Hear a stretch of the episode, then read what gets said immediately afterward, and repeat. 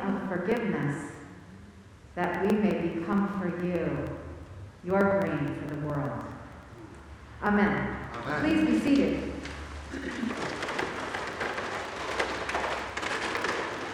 Now, Jarrett and I are part of a Zoom based lectionary Bible study. Oh, I'm going to take this off.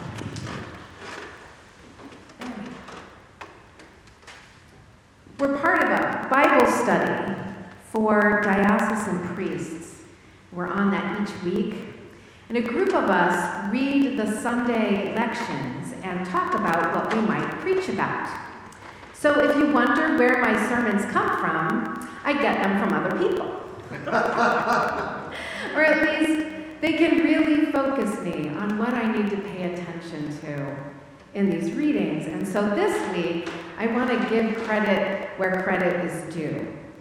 Because I've been thinking a lot about a story that one of the clergy, Robin, told about forgiveness.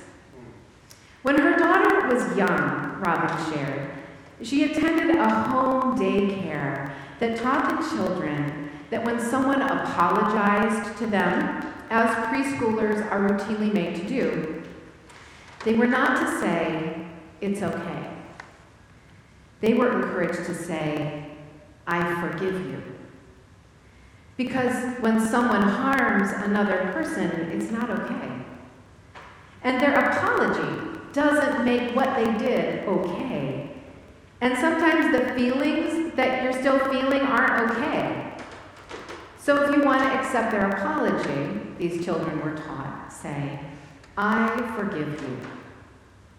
Now, for things like cutting in line or hoarding the best markers, that can be a pretty quick process.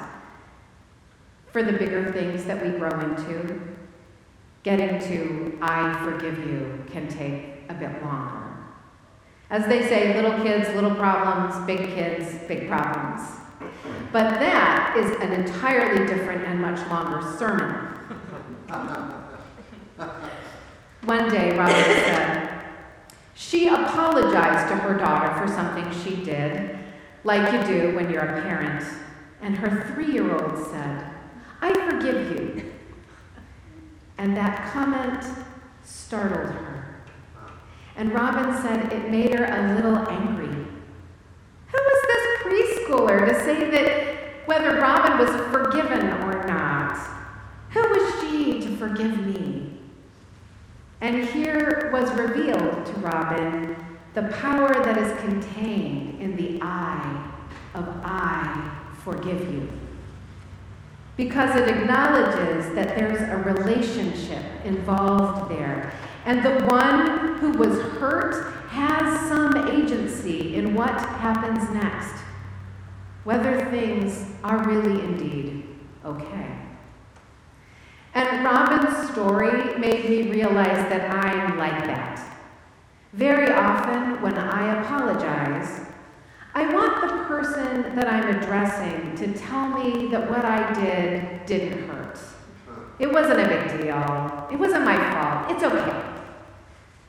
Often, that means what I really want is to be released from my feelings of imperfection, to get rid of the gnaw of guilt, rather than really wanting the person I hurt to be healed. So it stings to hear, I forgive you. It stings to hear, yes, you hurt me. And I appreciate that you are taking responsibility for it. And I accept that. And I want to stay in relationship with you. I forgive you is a little more truthful than it's okay. It's judgment without condemnation judgment that's graceful and merciful. And that sting just might prompt me to wonder what the path is to things really being okay. And now we're in the territory of the gospel.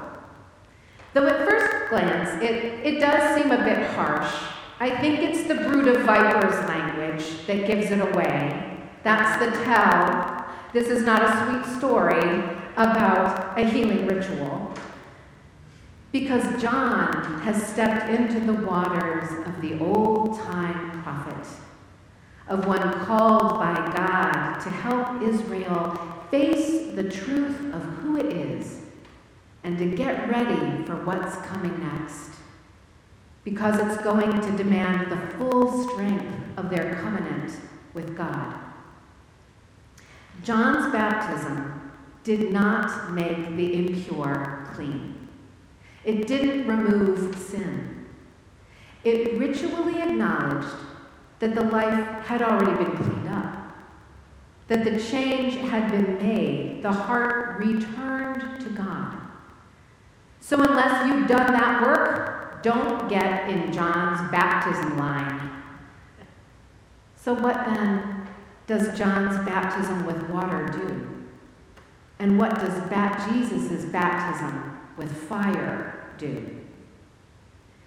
Now, John's baptism invites Israel to return to right relationship with God. It proclaims that Israel has repented and is ready for the life that God will initiate through Jesus. What are we to do, John, to show that we're ready for your baptism? asked the crowd and the tax collectors and the soldiers. Stop sinning, says John. Stop invoking your privilege and hoarding resources and keeping aid back from those who need it. Stop misusing your power and extorting people. I'm a prophet, John would have said. Don't tell me this is the first time you're hearing this. Stop sinning. Get your covenant with God firmly in place. Because when Jesus comes baptizing, look out. He will baptize you with the Holy Spirit and fire, John says of Jesus. His winnowing fork is in his hand to clear his threshing floor and to gather the wheat into his granary, but the chaff he will burn with unquenchable fire. And Luke calls that good news. Threshings, pitchforks, unquenchable fire, that sounds like judgment to me. And I think this is where we often go in our imagination of what God's judgment of us is. It sounds like brutal, terrifying condemnation. But what if that threshing and chaff removal and sifting is actually what an encounter with God's love looks like? What if that's the refining process that happens when God says, I forgive you? From our perspective, it looks like judgment. From God's perspective, it looks like love, Jared observed in our lectionary group. And that is because God tells us the truth about ourselves. And sure, it stings, because truth stings. But what if God's judgment invites us to see ourselves as God sees us, as we truly are? And what if that involves freeing the core of us that God rejoices in and delights in? What if on the other side of God's judgment, we see ourselves as beloved as God saw us from the beginning and still sees us? Consider how John the Baptist describes the baptism offered by Jesus the threshing floor, the winnowing fork, the fire that burns the chaff. These are all means of removing the extraneous material from that valuable, useful grain. If we're talking about people who have already repented and emerged from John's baptismal water, then it looks to me like Jesus is processing the grain for its actual use. And this is the process of God's love in us, removing that which is not love, which is not necessary, which is perhaps not true about us, and carefully gathering up and preserving what is true, beloved, essential to us and to God. You can call that process judgment. You can call it love. To those of us who do not want to let go of any of it, it sounds terrifying. Because I'd rather things be okay than to admit that I need to be forgiven for all that does not flow from love. I think sometimes I'd rather bring all my sins to God with a little apology for packing so much, coming with so much baggage, and just have God say, It's okay, it's fine, come as you are. but real reconciliation with God means bringing all that stuff that we can't manage to put down and allowing God to remove it for us. When God says, I forgive you, I think it means I see your sin.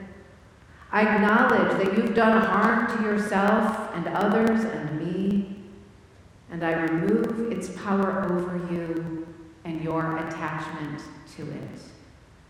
And we are in relationship. And so that includes removing things like our shame and our fear and our perfectionism, our tendency to dominate, our inability to give, forgive ourselves and be merciful to others. And God calls upon the wind of God's Spirit to drive it away from us and the fire of the Spirit to consume it entirely. In stories of God's judgment, I think we forget what remains. That there is something in us that is also wonderful, beautiful, useful, effective, necessary to the work of God. The grain of wheat in us that is seed and food remains. And that is what God's truthful gaze, God's fiery love, frees in us. So consider that when you say amen to the communion bread today.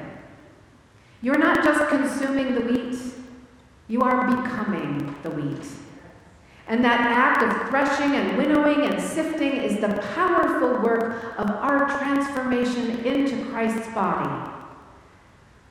And that puts a new shine on the rose candle of Gaudete Sunday, our third Sunday in Lent, this, or in Advent, in this day when we are waiting to make special room to rejoice. It is a lovely light in a darkened room. But put your finger in that flame and it burns because it's fire. The Lord is near, says the heat of that flame. Do not worry about anything, it says. And the peace of God which surpasses all understanding, will guard your hearts and your minds in Christ Jesus. And that, as Luke says, is indeed good news. Amen.